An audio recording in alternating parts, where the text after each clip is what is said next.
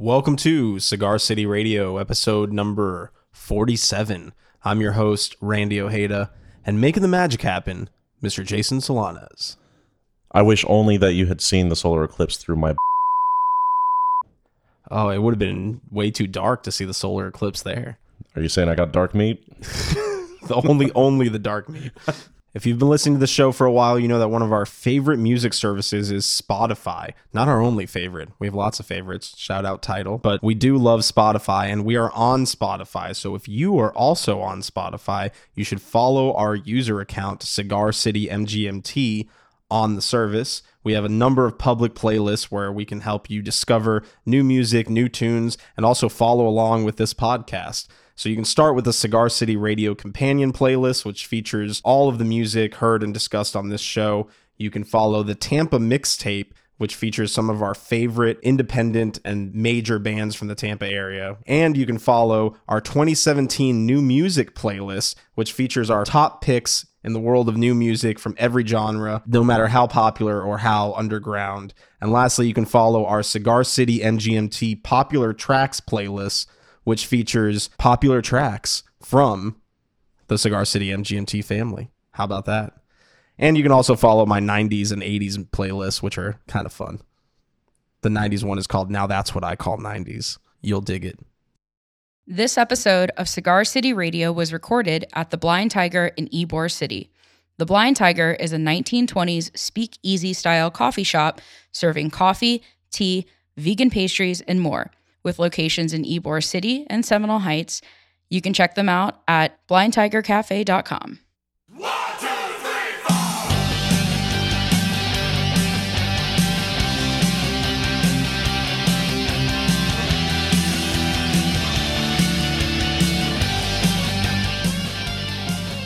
In case you missed the story on the cover of the Tampa Bay Times, we've partnered up with longtime Tampa rocker Greg Billings to release four classic Stranger albums onto digital music services for the first time.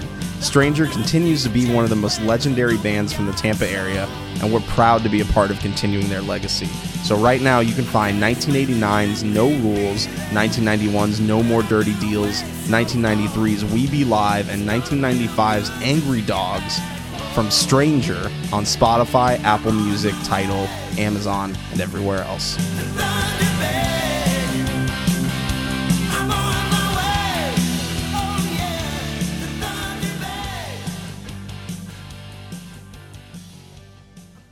Our guest on this episode is John Capouya.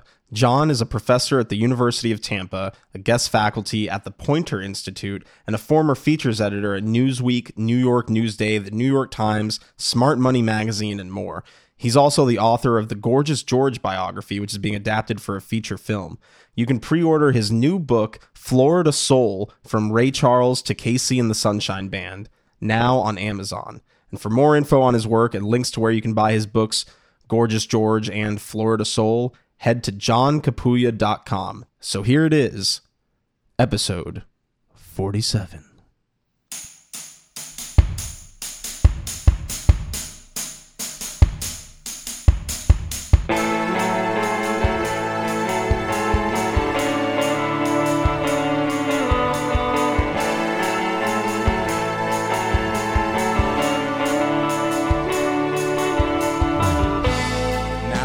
The arts, which is one of my favorite phrases. Uh, former editor of Newsweek, the New York Times. The resume just goes on and on and on. Right now, we are talking about his upcoming book, which will be out September 12th, called Florida Soul. So, John, first off, how are you doing?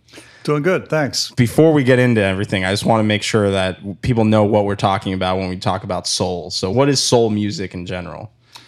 Soul music is an African American art form, uh, generally thought to be combining gospel and the kind of singing styles that you hear in gospel um, with blues uh, to create rhythm and blues or soul. Um, later on, there was a kind of a turn and a variation on soul that we now call funk. Okay. Uh, yeah. And rhythm and blues, generally speaking, considered to be an earlier form that's more jazzy, like a Louis Jordan kind of thing, the rhythm and blues. And then soul was uh, primarily a sung form in which people really emphasized the vocals of people like, if you think of Aretha Franklin, Otis Redding, you know, those songs are all about the singing. And rhythm and blues is maybe a little more of an instrumental thing with people like uh, Louis Jordan and uh, the other sort of jump orchestras. See, because when I think of soul, I think of like Marvin Gaye, mm-hmm. like that, like Luther Vandross. Even is that all considered soul as Yeah, well? Even absolutely. Yeah. You know, it's pretty distinct from like the Ray, what Ray Charles was doing. You mm-hmm. know, And some people actually feel like Ray Charles was the real pioneer of soul in that he literally took gospel songs because he grew up uh, actually not a religious guy at all, but loved mm. going to church because of the singing and the piano playing. And he transposed those songs. He just changed the lyrics from being about God to being about a woman. Like I think I got a woman was I got a savior. Okay. You know? and so he made he put that over rhythm and blues uh, musical underpinnings. People got mad at him at the time too. A lot Yeah. of people in the church thought this was blasphemy, and he got in a lot of trouble. But ultimately, it was so popular that they had to stand down. You know, that's a, well, yeah. I mean, the music's still around today, and a lot of it is owed to Ray Charles. So he was mm-hmm. doing something right, I guess. So Florida soul. So where do, where does Florida soul start? Because when you think about soul music, you know the first thing that comes to my mind is like Memphis. You know, maybe even Detroit soul or, or Nashville. You know, I don't really think about Florida as being a, a den of soul music. So what where did, where does that come from? right? I, I didn't think that way either. So the the book is really an evolution of uh, my coming down here from New York to teach at the University of Tampa. And I grew up listening to soul music in New York and in New Jersey. And then when I came down here, honestly, I didn't even know Ray Charles was from Florida. I thought I didn't know he was either. he sang Georgia on my mind, so I figured, oh, the guy's from Georgia. But Yeah. he was born there, but it turns out he moved to Florida when he was six months old. Oh, and wow. so uh, what I came to find out is a lot of the artists that I listened to and I enjoyed, you know, driving around on the AM radio in the car uh, back in the day, that these were Florida artists. So the book actually starts with Ray Charles in the mid 1940s when he got out of the St. Augustine School for the Deaf and Blind, where he learned to read music in Braille and he got a lot of musical training. Yeah. He had his first gigs in Jacksonville and Orlando and here in Tampa. Uh, and I actually found some people here in Tampa around Ybor City who worked with him back in the day, and I was Really? able to interview them.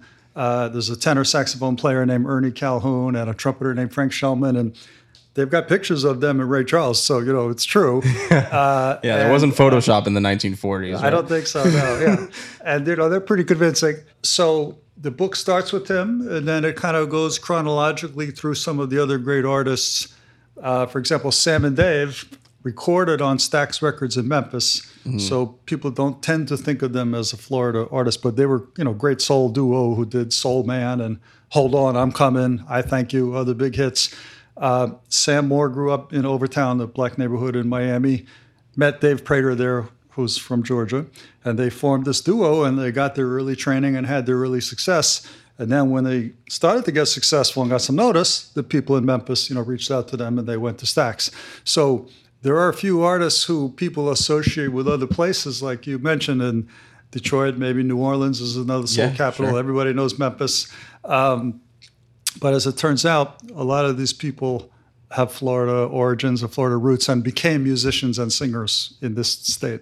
Yeah, that's really interesting. And I know you told us that in, in your book, you got to interview Sam Moore in his home. Did you actually go to Arizona to Yeah, interview yeah. He was living in Arizona at the time. He's Mm-hmm. since moved back to Miami, and I saw him perform. The guy still sounds great. He was in his seventies. Now he's eighty. Wow. Um, and he actually explained to me one of the most interesting things about his interview. I thought was he talked to me about sort of his evolution as a singer and the craft. He said early in the day, Dave and I were just shouting and we were gospel preaching up there and we were sweating and we were dancing. And he said, "But I can't do that anymore," you know. So I don't have that kind of shouting voice and I can't dance anymore. Yeah. And he said, so I've actually tried to become more of a singer and I studied other singers like Sinatra and Tony Bennett and people like that.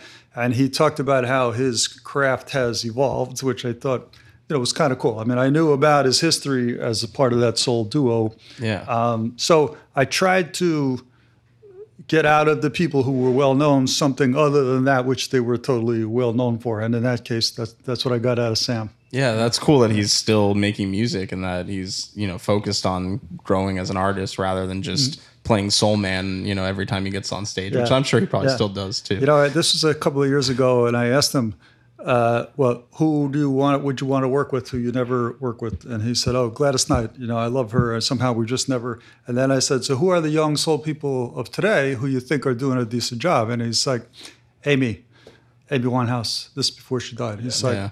He said, Amy's a freak. And he said, oh, I said, well, what do you mean she's a freak? And he said, she could sing the phone book and it would sound great. Like she's super, super talented. And, you know, I, th- I think she was, but I, I was kind of surprised that he had he had performed with her apparently. And he thought she was really, really talented. Wow, that's really cool. Yeah. Who are some of the other like contemporary soul singers that are, you know, considered soul? Well, I, I came across a guy from South Florida um, who, who goes by Urban Mystic. Okay. And he's kind of a more of like a most of what he does is like today's R and B, like more kind of like an Usher thing, which I'm not a huge fan of.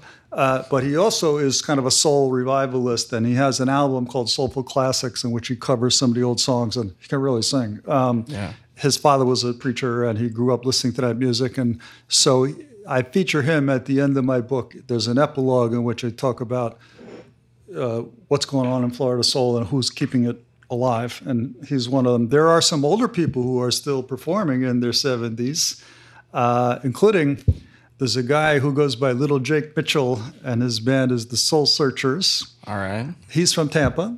He's got to be 70 something. He's not, he's up in Gainesville now. So he's coming down to play a gig at the Palladium Theater in St. Petersburg uh, at their Side Door Cabaret in late October. And we're going to have an event together because he's featured in the book also as a guy who's been doing this from the 40s to, you know, 2017. That's such a long time to yeah. Yeah. Well, he started very young. That's why he was when he was little Jake Mitchell. yeah, little Jake Mitchell. Yeah, he it's was- such a good soul name too. Yeah, yeah. he was uh, like a child prodigy, apparently. So Right on. And I know you mentioned too, you know, you mentioned KC and the Sunshine Band. That's pretty different from Ray Charles, but still considered soul. And that's kind of KC and the Sunshine Band. I mean, with the name alone, is sounds like a Florida thing, you know. they are, but I didn't know that. You know, I just thought, oh, Sunshine Band. You know, I didn't Yeah. think about it. That's Miami. That's why they're the Sunshine Prime Band. And I interviewed Harry Wayne Casey, who is was Yeah. Casey, still performing. And you know, you can't go to a wedding or a bar mitzvah or something now and not hear those songs. You know, um, and they were an interracial band and also a multi-ethnic band. They had African American people, also Latin people in that band. And the thing I found out about him that I tried to put kind of a different spin on because everybody knows KC and Get Down Tonight and those songs. Yeah. They were originally called the Sunshine Junkanoo Band. Junkanoo is a kind of Bahamian music that was popular in the Bahamian community in the 60s and 70s when KC was living there and involves a lot of horns, a lot of whistles, a lot of cowbells, and that sound. So they originally, he and his partner Rick Finch, originally tried to create that Junkanoo Bahamian sound. Then they put kind of their own rhythm and blues, you know, spin on it. Uh, obviously, very successful.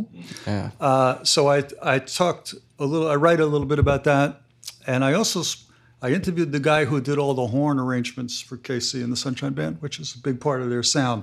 And so the chapter ends up being kind of about the art of arranging for horns and the different voicings and what you can do.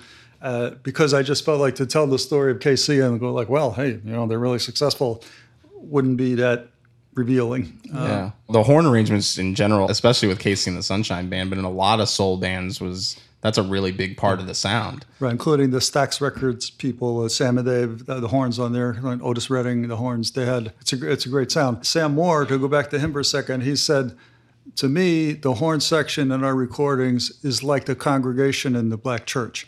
Like we would sing or say something, and they would respond, like the call and response between the preacher and the congregation. So obviously, they were really an integral part, you know, uh, of their sound. Yeah, that's really. int- I never really thought about it that way, but that makes perfect sense. That sort of give and take between the the, the vocals and the horns. You know, because a lot of times, yeah, the horns are sort of not really duplicating the melody that they're singing, but they're you know, uh, what's the word? They I'm have looking well, they have their own parts, so they Yeah. respond, you know, so Yeah, they yeah. complement each other. yeah, complimenting. That's the word. Yeah.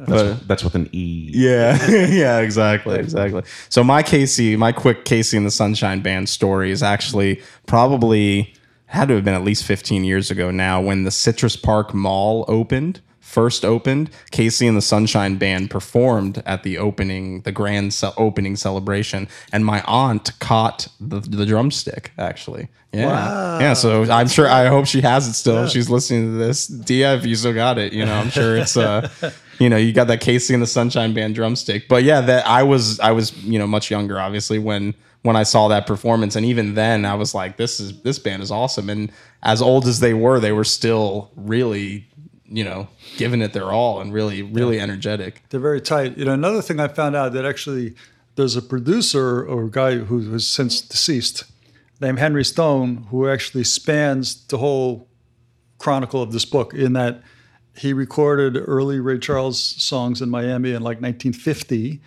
and he even recorded early Sam and Dave and he recorded many of the other artists who are in my book like Betty Wright and Latimore and Timmy Thomas and he recorded KC and the Sunshine Band Harry Wayne Casey and Rick Finch were like clerks and young guys working in his studio, like filling orders and, and you know taking records to the record store. And he uh-huh. let them you know develop and let them into the studio. And so this one guy who also I had never heard of before I came down to here, he's really the kingpin. He's like the Berry Gordy, you know, the Motown founder of Florida Soul. And I didn't know that person existed, but he had a huge influence on soul music in this country and all over the world based on the music that he put out. Uh, and, and his studio's in Miami. Yeah. So I met, I, I interviewed him several times, and uh, we have a, a portrait of him that we took in the book, and then he he died like a couple of years back. Oh So, man. Yeah. So he was really yeah. So like you said, the Barry Gordon of Yeah. of soul, not just Florida soul, but just kind of soul in general. Well, right? I by mean, if- virtue of you know putting out KC and the Sunshine Band and all of these other hits, even as it sort of the Miami soul sound kind of veered into disco with KC, and there were this uh, there was a big song called "Rock Your Baby," and there was another one called "Rockin' Chair," one by Gwen McCrae, another by George McCrae. There were huge international hits, and so his reach kind of extended, you know. Beyond Florida and also really into Europe and other parts of the world, you know. So why Florida? Like of all places for you know the for soul to come from, why why Florida? Well, I spent a lot of time trying to figure that out and asked a lot of people that question. Um, you know, on the most basic level, after World War II, the population of Florida like exploded, and particularly like GIs who had served and had been at Florida bases thought oh, this is a good place to live and it's cheap and they liked it here, so they poured in, including a lot of African American people. Um, it did have, I think, the third or fourth biggest African American population in the country at the time, well, like in the 1960 census. Um, another thing that people mentioned to me that might have been an advantage is that uh, there were a lot of seasonal agricultural workers here, like people who cut the cane in the South and people who picked the tomatoes up here, and they would all wanted entertainment every Friday and Saturday night after they got through with this backbreaking labor. They would go to these juke joints and they would put, you know, a couple of dollars down to hear some music. So there was a big Chitlin circuit, as they call it. You know, the, when in segregation uh, in the black neighborhoods, they had their own clubs where black performers performed and to only black audiences.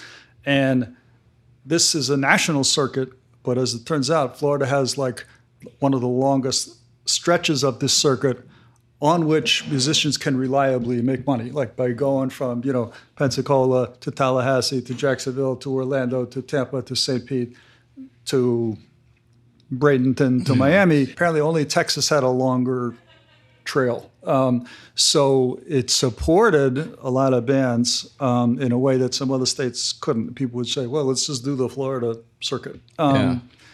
Another reason that uh, several of the artists themselves cited was that the FAMU, the Florida Agricultural Mechanical University, Yeah. their jazz program and their marching band, like they turned out a lot of highly trained and very skilled musicians, some of whom are in my book. Um, there's a saxophone player named Noble Watts who came out of there, and uh, Noble Thin Man Watts.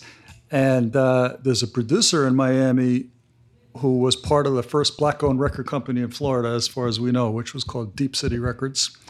And this guy, Willie Clark, and his partner, Johnny Pearsall, both went to FAMU and were in the music program. Uh, so I think that was that was part of it.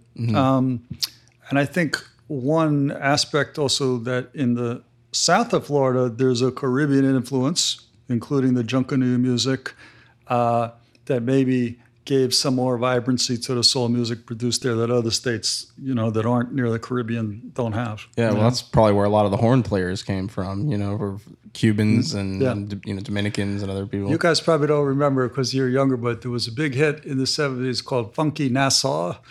And there was a very super horn driven song uh, by a, a band had a strange name called The Beginning of the End. I don't know why that was called. uh, but they uh, they were a Caribbean band that this guy Henry Stone recorded, and it was it was a big hit. You should check it out though. On check it out online. It's a really good song. Uh, Right on. So, yeah, the beginning of the end. Yeah, sounds so like obviously they're from the Bahamas, you know, from Funky Nassau. Um, yeah, yeah. So those are some of the reasons that I was able to figure out, and I think some of it is luck. I mean, look, Ray Charles is a genius. He was born that way. Apparently, nobody in his family was a singer or a musician. Wow. He turned out to be like a genius. So you know, hey, he could have stayed in Georgia, but he didn't. So you know, yeah. So the point is, I'm claiming him. Yeah, right. yeah. Why didn't? Why wasn't it Florida on my mind? I guess that doesn't have the same kind of Well, ring. He well, he didn't write that song. Actually. true, yeah. Hoagy Carmichael, who's from Georgia, wrote the song. Yeah. Ah. so. But this isn't your first book, so I just want to talk a little bit too about uh, the Gorgeous George Oh. book that you wrote, and that the, the full title of that. So make sure I get it right is G- Gorgeous George, the outrageous bad boy wrestler who created American pop culture. That's a very strong claim, Right. To for, so I'm a big wrestling nerd, you know. So um, I was all about the fact that you wrote a book on Gorgeous George, and it's a it is a kind of amazing to see how the character that he had really influenced other other mediums besides mm-hmm. wrestling. So I don't know if you wanted to talk a little bit about that too. For sure. The first thing you got to understand is writers don't create those subtitles and titles of books. Okay, yeah, the- the I don't believe that Gorgeous George it, he, that he invented pop culture. That is a stretch. Yeah. But my editor felt like, well, it was the kind of outrageous brag and lie that Gorgeous George would say. So let's go with it. That is true. Uh, I guess, but the reason I, I actually didn't know anything about professional wrestling, uh, and the reason I got interested in him is I saw a documentary about Muhammad Ali, in which he said that when he was 19 years old and he was still Cassius Clay, uh, he met Gorgeous George, the wrestler, who was saying things like, "I'm the prettiest." I'm the greatest. I'm going to kill that guy because I'm the greatest wrestler of all time. And they met, and George said to him, Well, listen, you know, you have a mouth on you, kid. You could do this too. And people would pay to see you get your ass beat, you know. And he obviously, obviously, he did. Yeah. And, and he, he, for the rest of his life, he credited George with telling him how to be outra- always be outrageous, brag, be loud. Any attention is good attention. And it worked. Obviously, Yeah. he had the talent to back it up. Right. So I was digesting that when uh, I read a memoir by James Brown, the great soul singer, and he said, uh, "When I saw the wrestler Gorgeous George on television, I loved the flamboyance that he added to his act by wearing these fancy robes." And he had this guy who would run out into the ring and take care of him like a butler character or a Jeeves Yeah. uh, or a valet. And so then James Brown started wearing these capes and robes in his oh, live performances. And he hired a guy who was known forever as the Cape Man, who would run out with the cape. So George had this guy who would run out, like bring serve him tea between rounds of the wrestling matches, and yeah. he would spray perfume wherever George was going to walk, so he wouldn't step on anything. You know, it was pretty hilarious. Oh no, Gorgeous George is Yeah. the greatest. You know, and, uh, uh, I think the wrestling was kind of anticlimactic after Yeah. all of this, you know, this this act, the gimmick as they call it. yeah. So I thought, wow, Muhammad Ali, James Brown. I mean, I've been admiring these people, you know, the legendary performers. And then the strangest one of all was in Bob Dylan's memoir.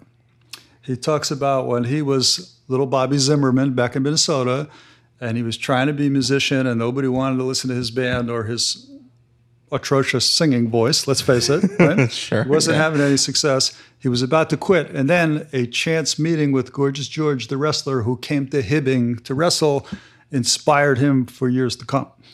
And I thought, wait a minute. Muhammad Ali, James Brown, Bob Dylan. th- who is this guy? Yeah, yeah. So that's kind of the book. Is it's a biography about George, and I obviously did learn a fair amount about professional wrestling, but it's really s- kind of a pop culture analysis of how he created both this kind of quasi effeminate androgynous thing to push people's button and this super arrogant villain the guy you love to hate and we see that in sports now and people go around calling themselves the greatest of all time and um, obviously in wrestling that whole thing has continued and you see people wearing boas and acting effeminate and Yeah, putting yeah. makeup on and you know that's a trope but i think it's it's in the rest of the culture as well uh, obviously bob dylan did, can, didn't take any showmanship techniques from gorgeous george No, but it, it said- would have been amazing if he had. he was he was going to quit, and go, he said if he if he quit, he was either going to go to West Point, join the military, uh-huh. strange, or go work in the iron mines, which is what you do in the north of Minnesota. That's what goes on up there. So it was pretty amazing thing for him to say, and you know he maintains it to this day. Wow. What a different world it would have been if he had quit. Yeah, I know. Yeah. And Yeah. He, he can credit that to Gorgeous George. That's amazing. Yeah. He thought somehow like a look passed between them. I'm sure this didn't happen. And Gorgeous George was just hung over like he always was. Uh, and that he thought that George was saying to him silently that he recognized him as a fellow performer and that he could do what a similar thing and that he had charisma too. And, Wow. You know, I doubt it, but if, Yeah. if, it, if Bob it, Dylan did a lot of drugs Yeah. back then too. yeah. So you but know. if it inspired him, it, it inspired him. So that was the genesis of that book. Yeah. That is that is awesome. Yeah. So definitely listeners check that book out too. So Florida Soul comes out September 12th. You're making the rounds, right? What are, what are some of the events and, and places people can see you Mm-hmm. Yeah, I have some fun things lined up. You know, the book's uh, it's already up on Amazon and it should be in stores by the time we air this. So uh, I'm going to do uh, in November. The Tampa Bay Times has their annual festival of reading, and I'm going to give a talk there. And uh, when I do these talks, uh, I'm not going to do their usual reading, uh, which I think can get boring, and people just look down at their book and drone. So I'm going to play music and I'm going to show pictures and stuff. So it'll be a multimedia experience. All right. And uh, so I'm going to do the Tampa Bay Times Festival of Reading. Uh, I'm going to be in the Miami Book Fair in November, which is kind of a big deal in the all the bookseller world. Um, and I know there's going to be some press coming out in some of the local publications. And uh, I, I think I mentioned on October 27th, there's a gig at the Palladium Theater in St. Pete with Little Jake and the Soul Searchers, a great Gainesville band, big horn section. I mean, it's an eight-piece band. I mean, they're really gonna, they're really good. And we're gonna do an event together at the Palladium Theater in their downstairs um, side door cabaret, which is a great place to hear music. And uh, so that's kind of what I know about um, already, and there'll probably be some more things um, as you know the book kind of gains steam. Yeah, that's awesome. So it, I mean, I, I can't wait to read it. We weren't given an advanced copy, John. I don't know what, what's up with that, but, I, but I'm looking forward to digging into it. Uh-huh. Well, you and- can get your advanced copy by going to Amazon and paying nineteen dollars. and then, oh, I will. I and will. uh, you know, if, if you have Prime, it'll be there in two days. So Oh, yeah, hey, yeah. there I do have Prime, and I will. That's that's Okay. awesome. Great. Uh, any uh, final thoughts, comments for the Cigar City Radio listeners? No, I, I just I want to thank you guys for having me on. And you know, since you're Cigar City, there, there's an Ybor connection, you know, the, to several of the chapters in this book. Um, Tell us. the chapter about Ray Charles focuses mostly on when he was here, working with these two musicians I interviewed who, who are still alive and still live in Ybor City. Um, they talk about the different venues that they played at, like the Cuban Patio out back of the Cuban Club, and they were in Manzi Harris's orchestra and other bands here. Um, and Little Jake Mitchell uh, grew up singing here also, and so there's a heavy Tampa uh, and even Ybor City component to the book. So for you Cigar City aficionados, you know, might be worth a look for that reason. That's super awesome. I'm just gonna I'm just gonna imagine that Ray Charles was hanging out here, and you know, where, where, walking the steps where I'm walking. You know. Well, and apparently one of the things that the the tenor saxophone player who worked with him said was everyone was amazed at how he got around by himself. And once you took him somewhere once, he memorized that. So they said, so we would be practicing at one of the clubs here. You know, there was a Palladium here, there was a Cotton Club here, there was a Savoy. All of these places are named after clubs in Harlem, in New York. And they said, so we're practicing at the Cuban patio too. And he'd just walk from where he was staying to the thing by himself, you know, and and uh, Without dying. That's Yeah, I know. yeah. And then another one of the uh, musicians who worked with him said he would uh, he had a bicycle, and someone who could see would sit on the handlebars and tell him like Ray left left you know, and, and, and, and so they would they would get around that way too.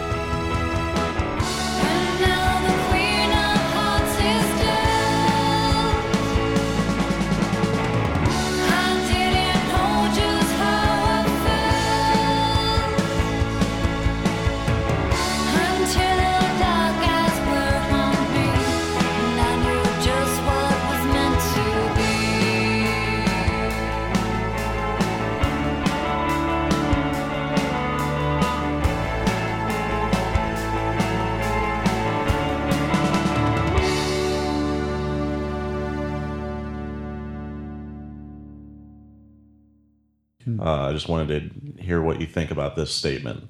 Cows are the silent jury in the trial of mankind. I couldn't really speak to that. I don't know. no. I'm from New York. I don't know from cows. You know, so, yeah. That's fair.